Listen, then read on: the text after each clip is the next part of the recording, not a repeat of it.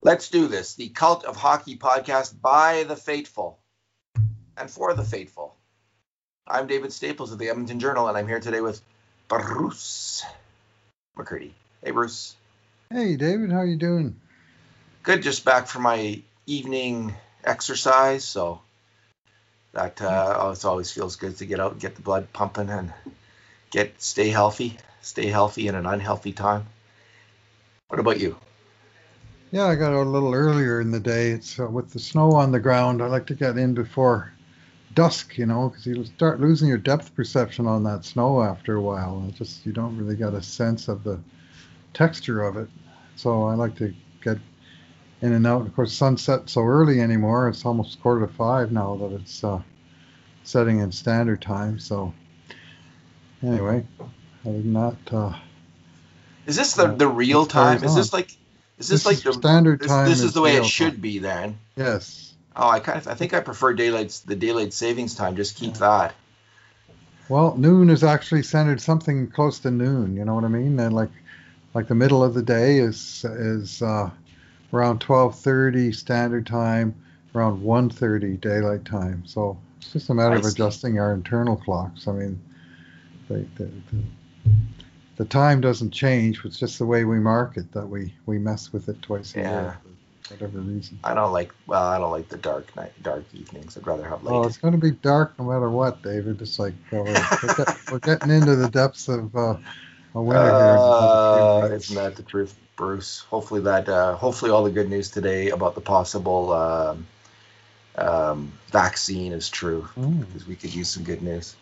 Alrighty, yeah. let's talk about couple interesting things. I've been uh, watching the games of three prospects, three Oilers prospects. One of them's kind of old to be a prospect, but um, and I will try to use the Swedish pronunciations because Bruce, we can hear it right from the horses. I'm hearing these Swedish broadcasts. So the first player is uh, I don't know how they say his first name, but it's Theodore Lindstrom, a Mhm. 26 year old uh, um, UFA that the Oilers signed this year. Mhm. Uh, the other one is uh, Philip Berryland, who we call Mhm. Philip Berglund, but they call Philip Berryland. And um, I think he's 20. I, I, let me just have 22? 23, 23. 23. And uh, he was drafted in 2016, I believe, the Puli Puljujärvi year. hmm Yeah. Uh, and um, he plays in this. These players all play in the Swedish elite Right. division, Right. uh, a league. Yeah, he's 23 now. May 10th, 1997 was his birthday. And the third player that I watched was Philip Broberry, and uh, who we call Philip Broberg. So Broberry is was the Oilers' first pick in 2019, eighth eighth overall, Bruce. Yes. Yeah, just ahead of Trevor Zegras. Caused a lot of controversy with that pick. Yes. So I'm gonna. I'll tell you. I- had kind of first impressions. This is the first time I've seen them. I've seen Broberry play in kind of junior all star things. This is the first time I've seen him play against men in the Swedish Elite League. So we're gonna get into that. Um, we'll talk a little bit about the passing of the great Howie Meeker, the Hmm. Canadian hero, and also about a Remembrance Day story that you're working on right now that is related to hockey, and we'll talk about that. Why don't we start with um, with Howie Meeker, Bruce, and I'll just quickly give my thoughts on it because I know you wrote a post on it, but I did. I and and a very good post I read. I really enjoyed it. Uh, you know, growing up with Howie Meeker. He Uh, was a big man town. Anyway. I was carry just recent, recently impressed again with Howie Meeker. Might have been about a year ago, and I don't know how old the interview was, but it was. I think it was from his 80s, early 90s. He was still playing hockey, and he just talked about how he loved hockey then more than he had ever loved it in his life, playing at that point. And he had found uh, a team that he really felt at home on, and uh, he was with a bunch of other guys who loved to pass the puck. And if Howie Meeker, of course, Howie being Howie, he had some choice advice, which was use a short hockey stick, like those long hockey sticks. You can't make a pass. You, you got to get the short hockey stick. So, and you know, since that time, I've shortened my hockey stick, and in, indeed, it is very true. Way more. It's it's harder to poke. I'm a defenseman. It's harder to poke Right. check someone, but it is way easier to uh, get off a good shot or make a pass, do all those little skill things with a shorter hockey stick. So thank you, Howie Meeker, and thank you for being uh, an inspiration, playing hockey into your 80s. That's my goal in life is to play hockey into my 80s, and um, it's probably my, my, fundamental goal at this point, or one of them. It's in the top five. So uh, he he did it. If he did it, others can do it. So way to go, Howie Meeker. Yeah, he, he was. Uh, I grew up in uh, St. John's, Newfoundland, and Howie was the uh, big hockey man there. Uh, after his playing career, he moved down. But uh, for, first of all, I mean, what a, what an absolutely remarkable life. Uh, he uh, he just turned 97 last week, and uh, I was thinking of him already last week, and and talked about him a little bit on Lowetide Show on my weekly spot on the Lowdown and Lowetide, TSN 1260, uh, every Wednesday. And uh, his name came up, and we talked about him a little bit then. And I asked Alan, I said, next week on Remembrance Day, I want to talk a little more about Howie, because kind of, you know, Remembrance Day uh, kind of fits the theme of, of uh, uh, Howie. And I mean, I guess probably Remembrance Day, I will be talking to him about Howie because in the meantime, he died. I mean, this this was all set up, even you know, it was just based on his birthday. Well, he uh, he lived to the ripe old age of 97, and he he managed to milk everything out of life. I think that's possible. I mean, what a life he had. He, he uh, he uh, nearly ended uh, very young for him. And uh, World War II, he got blown up two different times by by grenades. One which caused serious leg injury that uh, they originally said he would never walk again, and he would uh, not only walk again but skate again, and skate well enough to make it to the National Hockey League, despite some like some, sort of ongoing issues with that leg, as I understood it. This was you know I mentioned in a few books that I read back in the day about uh, about the Leafs, who were my childhood team. Anyway, he uh, uh, he finally came into the NHL in 1946-47 after the war, and all he did was score uh, 27 goals, including five in one game, still an NHL record for a rookie, tied only once by Don Murdoch, who later became an Edmonton Oiler. Uh, so from 1947, that record stands. And he played on a line with uh, great Teeder Kennedy, uh, as well as Vic Lynn, the original KLM line, Kennedy, Lynn, and Meeker. And they won the Stanley Cup in his first year. They won the Stanley Cup in his second year. They won the Stanley Cup in his third year. First team in NHL history to win three Stanley Cups in a row. And Meeker had his name engraved on all three of those cups. And then a fourth one in 1951, where Howie himself made the pass that Bill Barilko finished for what remains one of the most famous goals in the history of hockey. That won the 1951 Stanley Cup in overtime against the Canadiens. And of course, Bill Barilko, famously, that was his last game. Uh, he disappeared in a in an airplane incident that summer, and his uh, his body wasn't found for over 10 years. Anyway, uh, different story, but uh, they were they were connected as part of that great Leafs team that won four and five years. Uh, actually, five and seven years, same as the Oilers, from 45 to 51. And he ran into injuries after that, Howie. So his career was pretty short. He only played eight years in the NHL. Uh, but later, while he was playing, he was elected as a member of parliament. He was recruited by Conn Smythe to run for parliament in a by election, and he won in a major upset, age 27 serving in Parliament and playing hockey for the Leafs. So uh, that just as a little aside. Then he then he went on to coach the Leafs and briefly become a general manager of the Leafs before he had a falling out with the Smythe family, and uh, uh that that ended. And so he was kind of left at odds and ends in his young 30s, and he got a call saying, "Why don't you come down to, to St. John's, Newfoundland? We, you know, our hockey program could use a boost." and so he wound up uh, in my hometown for uh, almost 20 years, working in the Protestant school system at first, and then he gradually expanded. And He had hockey schools, and he had he was coaching teams, and had a sporting goods store. He was reading the sports scores on the on the evening news. Like he was everywhere. How he was everywhere in that town. And I wound up in one of his hockey schools myself as a as a wannabe young goalie So it was kind of fun to have that sort of uh, first first person point of contact for for a couple of years. Um, not that I ever developed in anything more than a wannabe goalie, but hey, it was. Uh, you know, if you're going to play, you might as well be coached by the best, right? Coached so. by Howie Meeker personally. and then, of course, after that, uh, long story short, this is the part where most people remember. Uh, is he went on to become a, a, a quite a famous uh, hockey analyst on CBC television, Uh, uh, doing uh, uh, video reviews with a high high angle camera and a little device called a telestrator, and his own inimitable style with the infectious enthusiasm and the high squeaky voice and the back it up, back it up, stop it right there, you know, and he'd run through the play and he'd pick out some play on, leading up to a goal or something that maybe happened 20, 20, 30 seconds before, but was, you know, the key. He would wind through the whole play and see what really started it.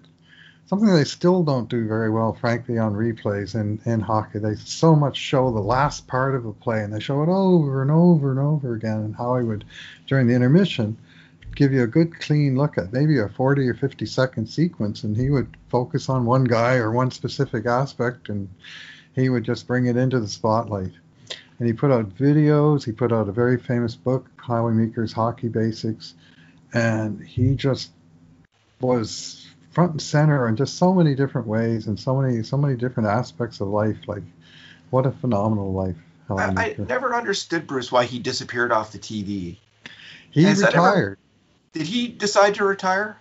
He, yeah, he decided. I was reading one of the many posts I read about him yesterday. He woke up one morning in 1998, and he said, "Why am I here? I want to be home with my wife, with Grace." Oh, okay. And he was like turned 75 that year, and he, I guess he went to probably Ralph Mellanby, and he said, "I've decided. I'm done here. I'll, I'll do 10 more broadcasts, and then I'm going home." and then so and that oh, and go. then he went home to Parksville, BC, on the other coast of Canada, where he also had hockey schools galore. He's in the BC Hall of Fame. He's got an arena named after him. Uh, you know, same kind of story. Just this tremendous outreach of uh, teaching hockey, and he was way ahead of the curve, teaching hockey skills, skills, skills. It was those those things I attended. He cut the ice in half, and there was a scrimmage in the in the goalie's half of the ice, and on the other half was Howie with a whistle and pylons and about 50 pucks. You know, like there's always pucks. Everybody had a puck on their stick while they were doing these drills, and he he would rail on it for years after the Russians are getting ahead of us. You know, because they're focusing on skills, and we're all talking about tactics, tactics, tactics. We don't need tactics. We need skills. and he wasn't wrong. He wasn't wrong. No, he wasn't wrong, and uh, we got the skills. We we. Yep. Uh, uh, someone by the name of Walter Gretzky. I don't know if he was listening to Howie, but uh, he certainly focused on skills. And between Gretzky and Meeker, um, there was the perfect, the perfect analyst and the perfect uh, example of hockey skill just at the right moment. I mean, there've been other, obviously, other great skilled players, right. but Gretzky's skill level, I think, took it to a whole new level. And um, you know, Canada's that's coaching, and, and you're right. I wouldn't surprise me one tiny bit that in some way that uh, that Walter had been inspired by something Howie Meeker had done himself. Yeah, I don't know if there's any mention of that, but it's in Walter's book or Wayne's. But it, it's it's certainly a possibility because they're the same era, right? Like it's the mm-hmm. exact same moment that that's all going on. Well, Bruce, um, rest in peace, Howie Meeker. Mm-hmm. Speaking of skill, um, I watched some Swedish hockey players, and those guys can play. Of course, they could play back in the back in Howie's day, and we had WHA fans that we were. We we had the uh, great pleasure of watching some of the most skilled Swedish hockey players ever. You know, Ulf Nilsson, Lars Erik Sjöberg, and Anders Hedberg, as my dad called him back in the day. That's where I first heard the mm-hmm. Swedish Y at the end mm-hmm. uh, instead of the G my dad one, one day was calling him that. I didn't. I don't know where he got that from, but he must have known a Swedish person or something like that, a Swede, and uh, heard that from them. But th- they were on the Winnipeg Jets, and that was with Bobby Hull, and that was the team that inspired Glenn Sather. Uh, that line inspired Glenn Sather to free up the Edmonton Oilers, and the, you can't underestimate how important that was, Bruce, in hockey history, because you could take that. I think you could take that same group of Oilers players And if you had the wrong coach, like put it up the boards, everyone stay in your lane, you know, hard to the net, blah blah blah, like all the basic hockey stuff that we're, we're kind of the, the canons, the Ten Commandments of Canadian hockey, which were so limiting. If say they had stuck to that, mm-hmm. who knows what would have happened to players like Kurri and Anderson and you know Messier probably would have been fine or Gretzky, who you know even him, uh, if, with the wrong coach or Paul Coffey. Yeah. But but say they're just freed those guys up to play based on what he had seen with the Winnipeg Jets and in the Swedes. And I got off on a tangent there, but uh, up and down your wings was a Canadian way of playing, and the and what the uh, what the uh, hotline brought was uh, swirling motion. And I mean, Bobby Hull, he was still kind of up and down his wings, but the other guys would so distract with their with their zigs and their zags and their drop passes and their cross ice passes and and I, I know remember making a point one time going to um, Coliseum in WHA to watch the Jets and the Oilers and deliberately choosing a seat behind the net so I could look up the ice and get a sense of this east-west motion as opposed to the north-south angle that you get from the TV camera. And I was just astonished by the breadth of the game. Like the puck was just, you know, you're, you're, you had to have your head on a swivel tracking this puck when these guys were, were slinging it around. And they, what a great criss, team. Crisscrossing and so on. I mean, the Oilers. I mean, you talk about crisscrossing. That was the big part of their game, right? Was yeah. uh, was you know they had yeah. these you know Messier and Anderson would always be cutting across each other's paths, and you know Kurri was a right winger, but he seemed to score about 80% of his goals from the left wing, and you know yeah. they, the Oilers uh, were, or at least say there was inspired by that, and he had the guns to do it. So the the reason I'm bringing it up partly is it, what comes to mind is I, w- I was watching these defensemen, and one of them really reminded me of Lars Erik Sjöberg, who was Ooh, this fantastic um, nice. defenseman, fantastic defenseman. And, and it was uh, like I was so I was watching uh, the one that I was expecting to be probably least impressed with on, on a certain level maybe just because I was it was so unexpected it, it, impressed me the most and that was Theodore Lennström who is 26 years old. I think he's played like five years in the three or four years in the elite league. Before that, he was in the Allsvenskan. And um, so the Oilers signed him. He's 26. He's 6'1, 180, I think. And uh, he had a pretty good year last year. But I, I have to say, I guess maybe after the um, we, had we had all been so excited, including me, over the Joel Persson signing last year. Right. And um, you know, Mike Zanier had come on the radio. He he's he was Växjö uh, where where Persson plays. He he was their color commentator. He'd been really right. bullish on the player mm-hmm. and thinking he was going to be great and you know would make a real impact. And let's face it, Persson turned to be quite a disappointment. He just wasn't fast enough. He didn't think the game fast enough. Uh, he didn't play the game fast enough to to thrive at least who knows? Maybe if he had had another year in, in North America, he would have got it together. But so there, there we had another 26, 27 year old, whatever he was, defenseman, mid career coming over last year. So I was kind of had low expectations of Lennström. But um, wow, he is one s- smart hockey player. He was constantly uh, making like smart decisions on the ice, uh, involving himself in the play and really smart moves with the puck. He's very, very agile, and with a quick shift of his body, can can can control the puck. Another shift, evade the forechecker, and fire off a pass. And uh, he just it's, it's it's not a non-flashy game because he's constantly involving himself in the offense, but he doesn't rush the puck. Uh, he's not that guy.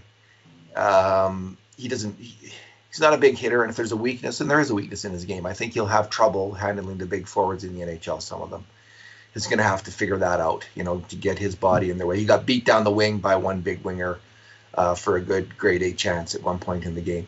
So it's not he's not a perfect player, but Bruce, in terms of uh, a player who could help, he's a left shot D, played both sides of the ice. A player who could help the Edmonton Oilers this year. Mm-hmm. Lennström is a really fine hockey player and uh, he's in he's right in the prime of his career. Might need a few games in the HL, but he he's the real. He's a hockey player. He mm-hmm. really he's got this. He, he, I could just see him combining so well with the other offensive players, with the really smart players on the on that team. And yeah, I was obviously impressed. It's just one game, of course, just one game. Maybe I saw him on a good night, so I'm I'm giving him a game grade, a re- really high game. I'll give him an eight for that game. Wow. But I don't know uh, if he's an eight. You know, if he's an eight. Right. I don't even know if he's an eight player in the Swedish league or a seven player or a six player. Like eight is what great, a great Yeah. player. He had a he had a great game, and so he's probably a, a seven player in the Swedish league, a good player. But maybe he is a maybe he is this this great player there. I I can't say for sure. I just saw him. This is my first impression, but uh, really liked what I saw. Excellent. That sounds exciting. He's had uh, this is his fourth year now in the in Swedish Hockey League, and he played uh, uh, uh, actually maybe even his fifth year. And he played in something called Sweden One, which I assume is Hockey Allsvenskan. Yeah, three years. Like he's he's like Joel Persson that he's been kicking around for a number of years, putting up pretty good numbers. Uh, this year so far, he's he, he's not playing a ton of minutes. Like he's not in the 20 minute class like I thought he might be, but he's playing like 17, 18 minutes a game. Uh, nine goals, one or nine games, one goal, one assist, two points. So not knocking out of the park. Uh, but I did a drive by of uh, of his uh, of his recent games and just looked at some. I didn't have time to look at full games the way you did, but I looked at some of the actions within those games, like the plays where he was taking a shot on net or towards net, and very impressed with uh, what I saw. Like I liked how he jumped up into the holes. Like he was quite aggressive without the puck. Uh, you know, sort of finding the soft spot on the weak side of the ice and being ready to fire when the puck got there. And he did he did get a goal on a play like that, as I recall, his his one goal so far. But he's been uh, you know a one point every two games he was last year, which is very good for a D man in that league. I, I think offense first, like he's a he's a puck mover and a, and a kind Yeah. of a, a, a proactive, aggressive attacking player. yeah. It's kind of hard to know where where he would make the Oilers. You know, if they wanted to have a more offensive player than Chris Russell, though, you know, if they wanted to go in that direction, he's the guy. Like I think he could step right in on a third pairing, and He's just a really smart hockey player. You know, he, he's he's kind of fearless about his like he, he'll get the puck at the blue line, pass back to the blue line, and he'll de- he'll try to control it and de- like rather than just if it's a wobbly pass onto his backhand, and he's he, he will still try to make a move, and he'll pull it off um, at the blue line and get around the guy and make a play. He's just um, high skill, very high skill, and coming out of nowhere. I, I think he was undrafted, and um, good for him. We'll see what we'll see what happens. Probably nothing. Usually nothing. Usually nothing happens, but. I can see why the Oilers signed him, and kudos to the Oilers scout who uh, who noticed this this player, because I think it was a hell of a signing, and uh, kind of a dark horse candidate. I'm going to put him in that category to to make the team because uh, um, that's exactly what he is. Well, we had him ranked as our number 13 prospect in our uh, summer Yeah. rankings, our provisional rankings. So pretty good for a first timer. That said, uh, and technically we should have left him off the list because he's slightly too old to be uh, eligible for the Calder tro- Trophy, which is our usual uh, Yeah. uh, definition of uh, prospect. But he was so like August 8th, his birthday, so he turned 26 just before the September 15th cutoff. And because we'd never covered him before, we thought let's let's include him in there and just treat him like a like a prospect for this one year. And uh, you know, he, he he landed in a pretty good spot, but of course, it's sheer guesswork on our part in terms of you know how good he really is. I mean, we're going on the information available Yeah. now. Now we're getting to the point where we can see the guy play and get a little bit more reason to to uh, to at least you know see see uh, uh, what his qualifications might be and why it was that the Oilers signed him as you as you've already described. Are they ever deep on defense, Bruce? I mean, they're just they've got a lot of really good hockey players, so that's good because you need, often need a lot of really good defensemen to get it through get through the year. Shy Yeah, on NHL experience, but they got a lot of D men that have Yeah. you know experienced are experienced hockey players for sure. Yeah, Philip Berryland. Mm. He is a big right shot defenseman, uh, 6'3", 210. So he's a big guy. And I was it, so again. This is just a first impression based on this game. He didn't have a great game. He didn't have a good game. Um, he he looked. There's some really. He's got a really long reach and a long stick, and that makes up for a lot. You know, defensively He's pretty hard to get around defensively. He's a good defensive player. He plays the power play and the penalty kill. He's playing like 23, 22, 23 minutes a night. He's he's playing in terms of for a defenseman. He's got to be in the top 10 uh, easily for the Swedish league for D men. Um, he's uh, he's skilled enough they use him on the power play. Um, Bruce, he, just maybe it was because I was watching Lennström and Broberg, who are both really interesting offensive players in different ways he, he struck me as a little bit mechanical and stiff in his movements. Um, he, he can really fire that puck. Uh, he's got a good shot. He passes well. I, I don't. I don't. I'll just leave it at that because I don't think he had a particularly good game. I think.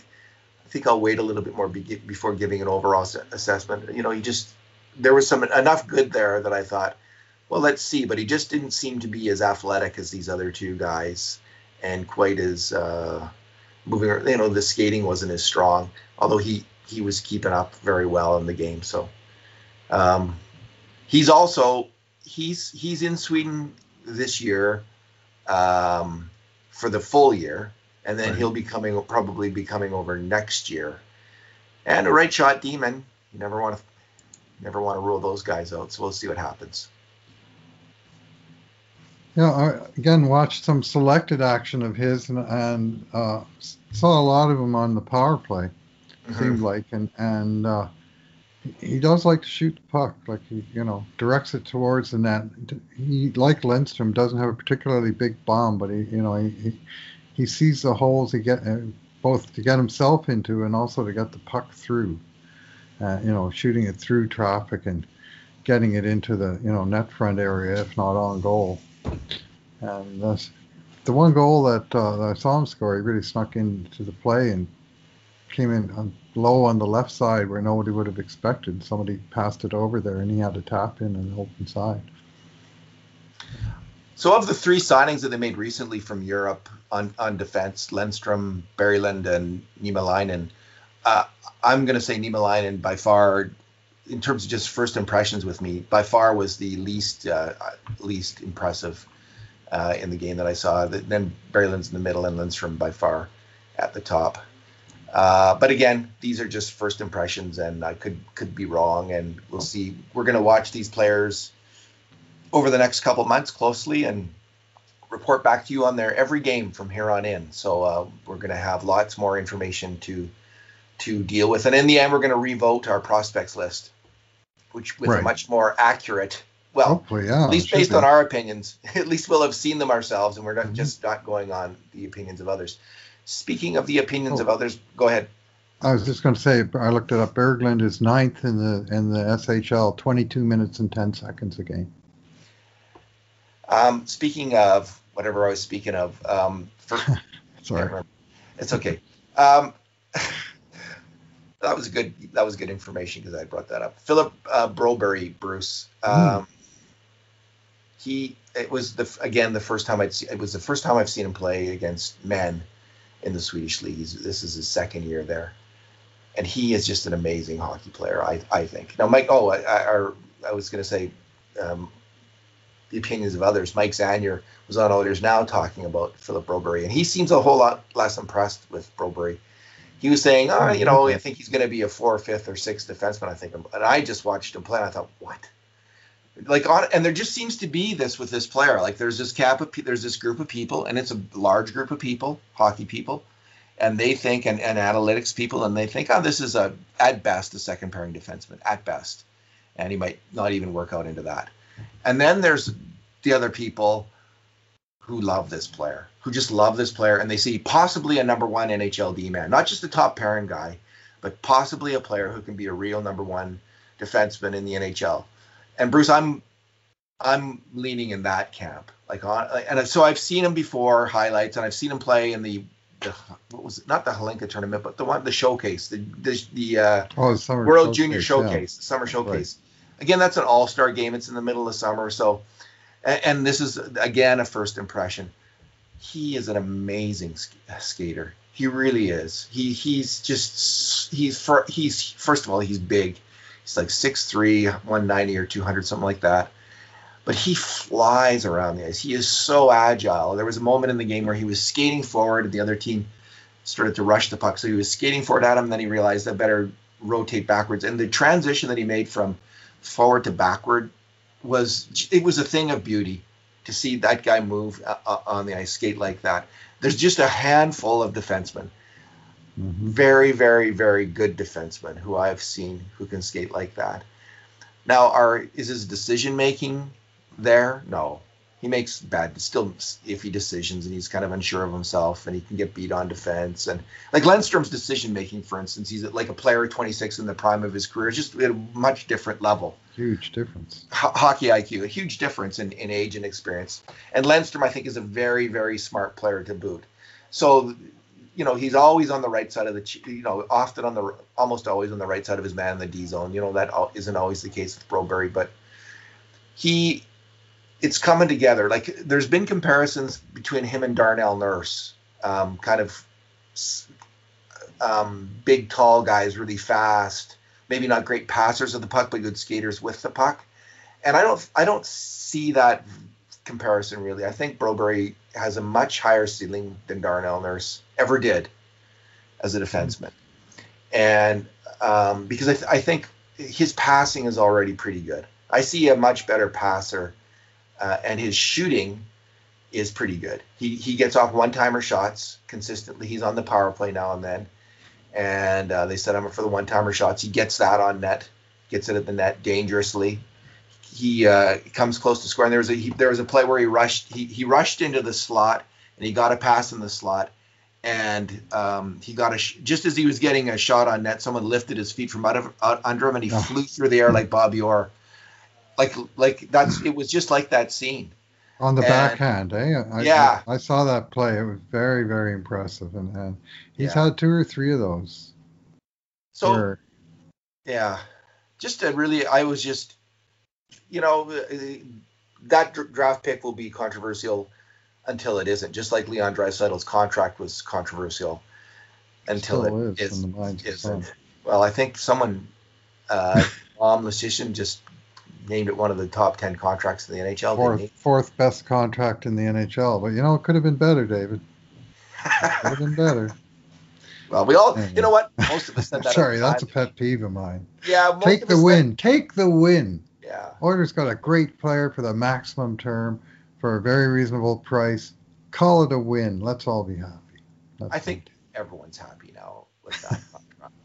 and you know what? I went back. I read. I went back actually and read what people said on Twitter because I. I did a you know uh, Twitter reacts to Leon Draisaitl's comment or contract, right. mm-hmm. and and the con- and the negative comments were a little less negative than I had remembered them. You know, I had remembered somewhat I, I thought was pretty harsh criticism, but it was actually pretty measured. The people who were criticizing the contract, and even people who were big fans of Draisaitl, like me and you at the time, advocating you got to sign this guy. He's going to get better. He's a re- he's a center. He's going to be a great two way center in the playoffs. All the things we were saying, and, and you know we. But even I, you and I, I think would have been happier, obviously, if he'd signed for something starting with a seven, like seven point eight or seven point nine. You know, that's what I was hoping for. It would have been seven years starting with a seven. Would we have been as happy as eight years starting with an eight? I'm not so sure.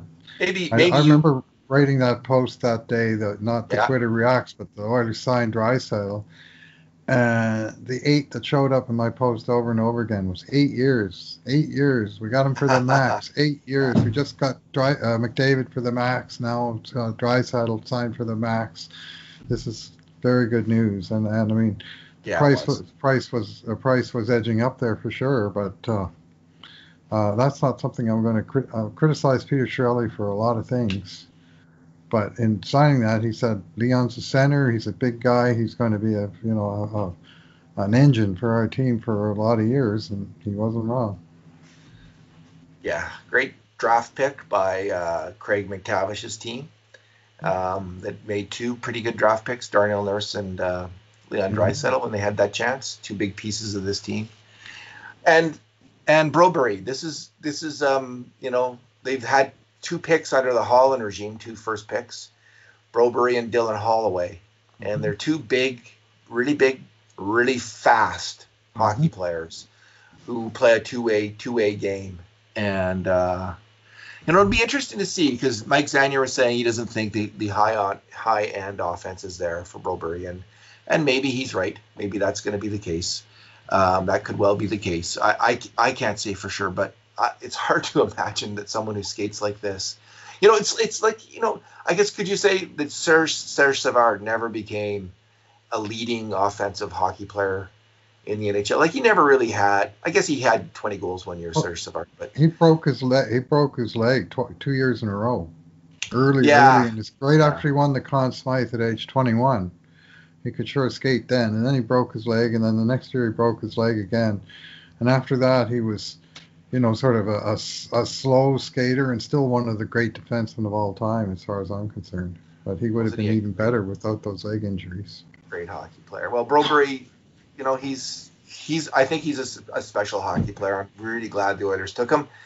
I can see why they took him. I'm I'm with, I'm in that camp of, of people who see something really special in this hockey player, and um, I, I think they made the right choice. And we'll see what, or they made.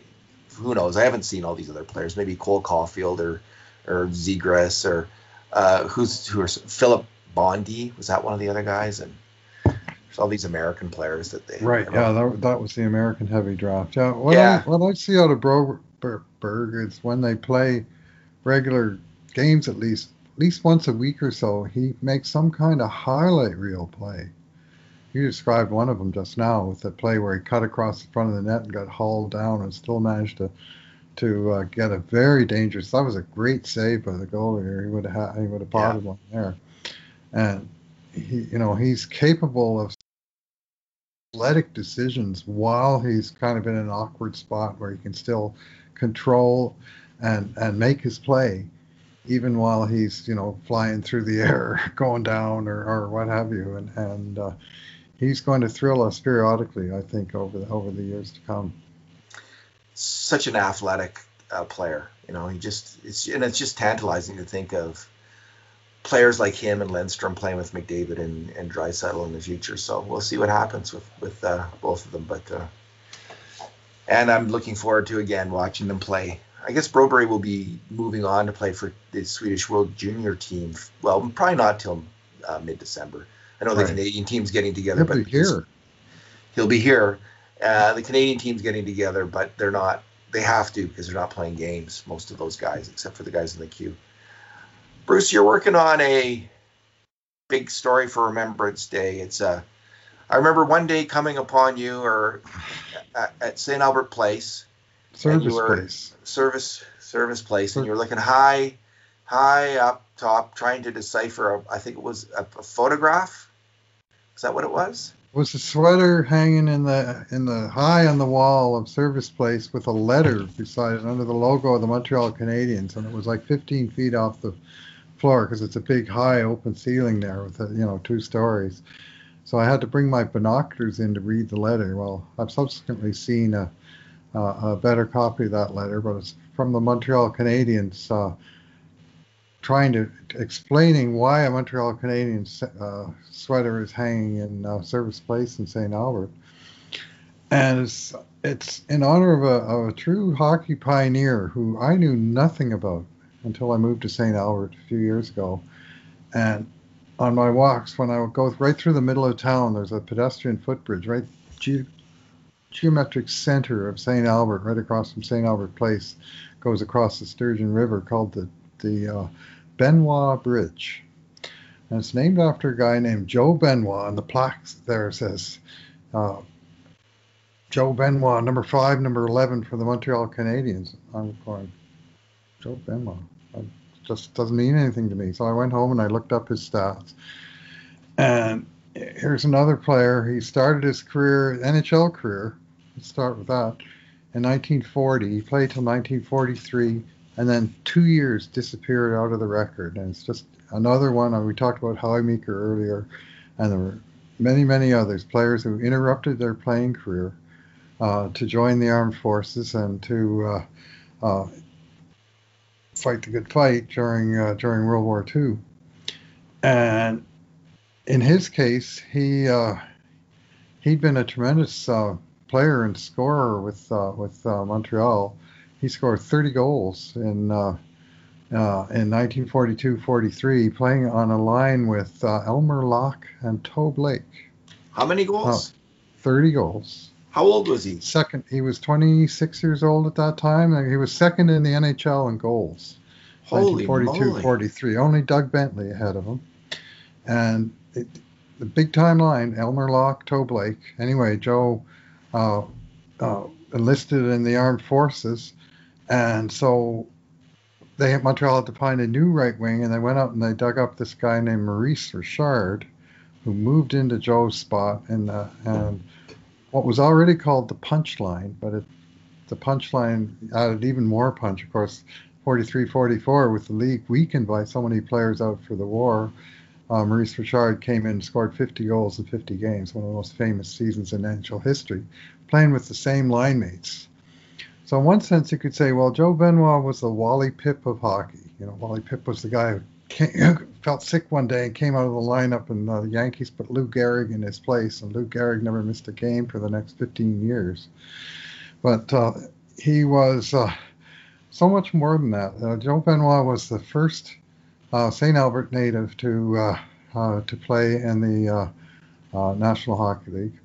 He was the first Métis, near as I can tell, and I've done a fair bit of research with, with some help from family members and others.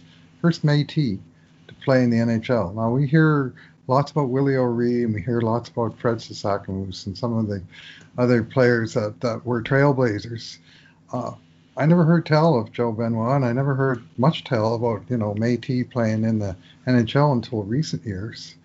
And part of it was just a, a reluctance to, because they got so much negative feedback that uh, that um, they're a little reluctant to, to even make it known. Like I found an Edmonton Journal article from 1943, April of 1943, and it, it introduced them as black haired Joe Benoit, a French Canadian from St. Albert, but doesn't say anything about the Metis aspect. Anyway, I think he was the first one in the NHL.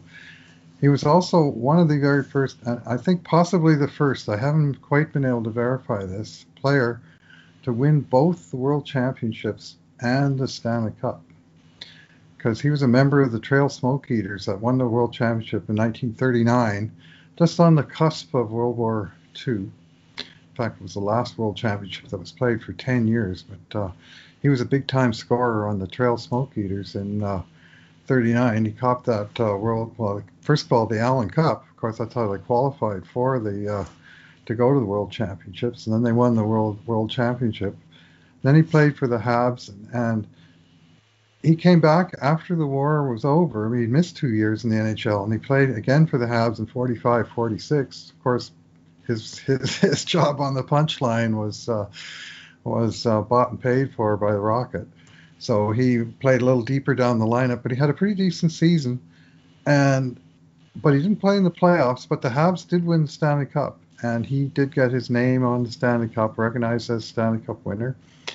And he is uh, uh, he got hurt. He got hit by a, a famously dirty player called Black Jack Stewart, and suffered a back injury, and that basically put the end to his playing career. He he missed the playoffs that year. The next year he played like six games and they no points and they sent him down. Like he just was never the same after that. And he wound up going on to coach uh, in the Western Hockey League in Seattle. Lived out his life in in Seattle. Uh, died at age 65, but uh, uh, he was he set a lot of firsts along the way, and he did it from persistence. I mean, 1936 when he started playing for the Edmonton Athletic Club, now nowadays known as the South Side Athletic Club, and he would hitchhike or walk from St. Albert to the south side of Edmonton for practice. Imagine doing that every day, or you know, however often as they did it. But uh, you know, he he wanted it bad, and he became a you know a very uh, a very good player and, and high end scorer at at the top levels of hockey, both amateur and professional game. So he didn't play at all eh, in 43 44. Not at all in 43 44. And then 44 45, he, he played a few games with uh, with the Army team uh, based out of Calgary. So there was. Uh, uh, they used to have some of the hockey stars. They would have them tour around. My dad, who also served in World War II, same years, 43 to 45, when he was doing basic training in Toronto and, and 42, 43, uh, he said that he saw an exhibition game where some some uh, team came through and there was a couple of you know NHLers that was on this team. And part of it was just sort of to motivate and entertain the troops. So uh, that's what he did in 44, 45, uh, or at least for part of that year. But Max uh, Bentley, Max Bentley was on that team. It says here. I'm just looking at their lineup. mhm. Oh, Max yeah? Bentley. I don't. I don't recognize any of the other names. Yeah, well, there was many, many great, uh, great hockey players who, who um, took that time out to, to do their duty, and some never came back, you know, or some came back and weren't able to resume their careers, or uh, so it was a, uh, uh, it, it was uh, it was quite a time. And I know my my dad, uh, he always had huge admiration for those sports stars, especially hockey and baseball, which were the two sports that he that he followed, who left their you know relatively lucrative uh, careers behind to uh, to follow a higher calling, you know, and, and so it turns out this week with Howie Meeker passing away when he did, and the Joe Benoit story that I've been working on for some time, that, that that's the one thing they have in common is they they both took time away from their uh, from their uh, hockey careers to uh, uh, to join the armed forces and get involved in the uh, in the war effort against the Nazis. I guess they would have played together or against each other Oh, uh, in, the, in the NHL, right?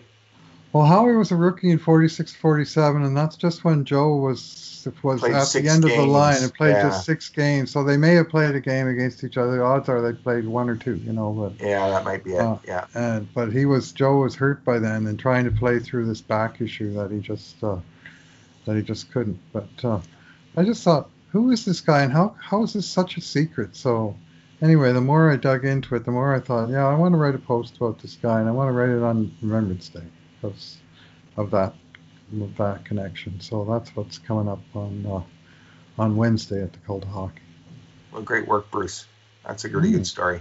Fascinating Yeah, story. super interesting. Yeah, yeah, I, I really was fascinated. I learned a lot. I learned a, a bunch about the the Métis culture and and you know some of the backstory there as well in the process. So huge Métis community here in St. Albert because of course it's uh, it's the intermingling of the French and Indigenous peoples, and uh, you know this is a French Canadian town, Saint Albert, and uh, you know that's the patron saint of Albert Lacombe who was the uh, you know the guy who started St. Albert way back in 1861. There's a very rich history in this town.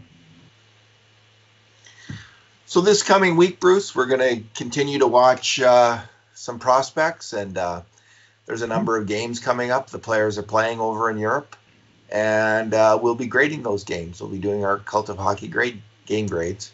Mhm. So um, Yeah, I look forward to watching some living people, you know, playing hockey and scoring goals. I mean, this history stuff is great. I love it, but also want to get back into the the here and now and the future as we've been doing on that series.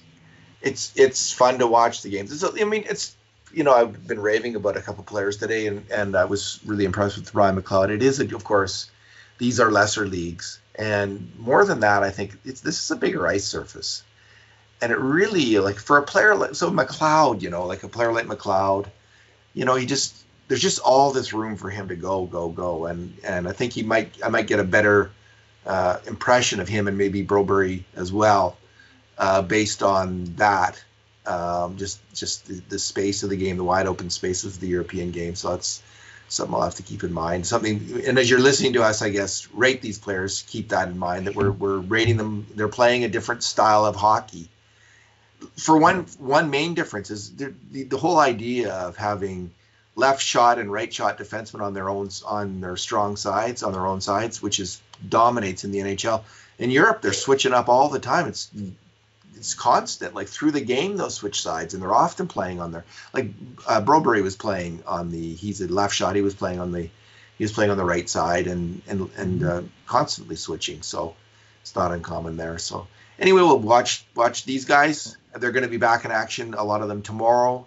And uh, through the week, the, all, all the Oilers prospects. The only ones we can't watch are the ones in the lower Swiss and Ot. We can't watch Benson, Marodi, or Rodrigue because their games aren't uh, they're not in the package that we that we're watching these games on. So we're, we'll miss out on those guys. But everyone else, Bruce, we will we shall see. And I, and Dominik Kahun, uh, the, the German schedule isn't out yet, but they're supposed to start on the 14th Yeah, uh, of November. So we'll see if that happens, and we'll watch. Uh, I'm looking forward to seeing Dominik Kahun Yeah, me too. as well. Yeah, yeah. The thing to bear in mind, of course, is that at this point, is we're grading them on the basis of individual games, right? Like you, you said, you, you caught Lindstrom on a good game, and you caught McLeod on a good game, and, and you caught uh, Berlin on uh, on a not good game. And of course, as we start returning to these guys and seeing them uh, two and three and five times, that we'll get an idea of their consistency. How you know Yes. do they maintain that level, or are they up and down like a lot of players? And if if they're up and down, well, if you pick one game, it could you could you know you could get anything, right? For sure, for sure. And uh, so that's that's the proviso. That's why we're going to watch them over time, and I'm really looking forward to it. It's going to be it's going to be fun. Well, Bruce, let's leave it there. Thanks for thanks for talking tonight. All right, thanks for listening, everyone. And in the meantime, and in between times, this has been another edition of the Cult of Hockey podcast.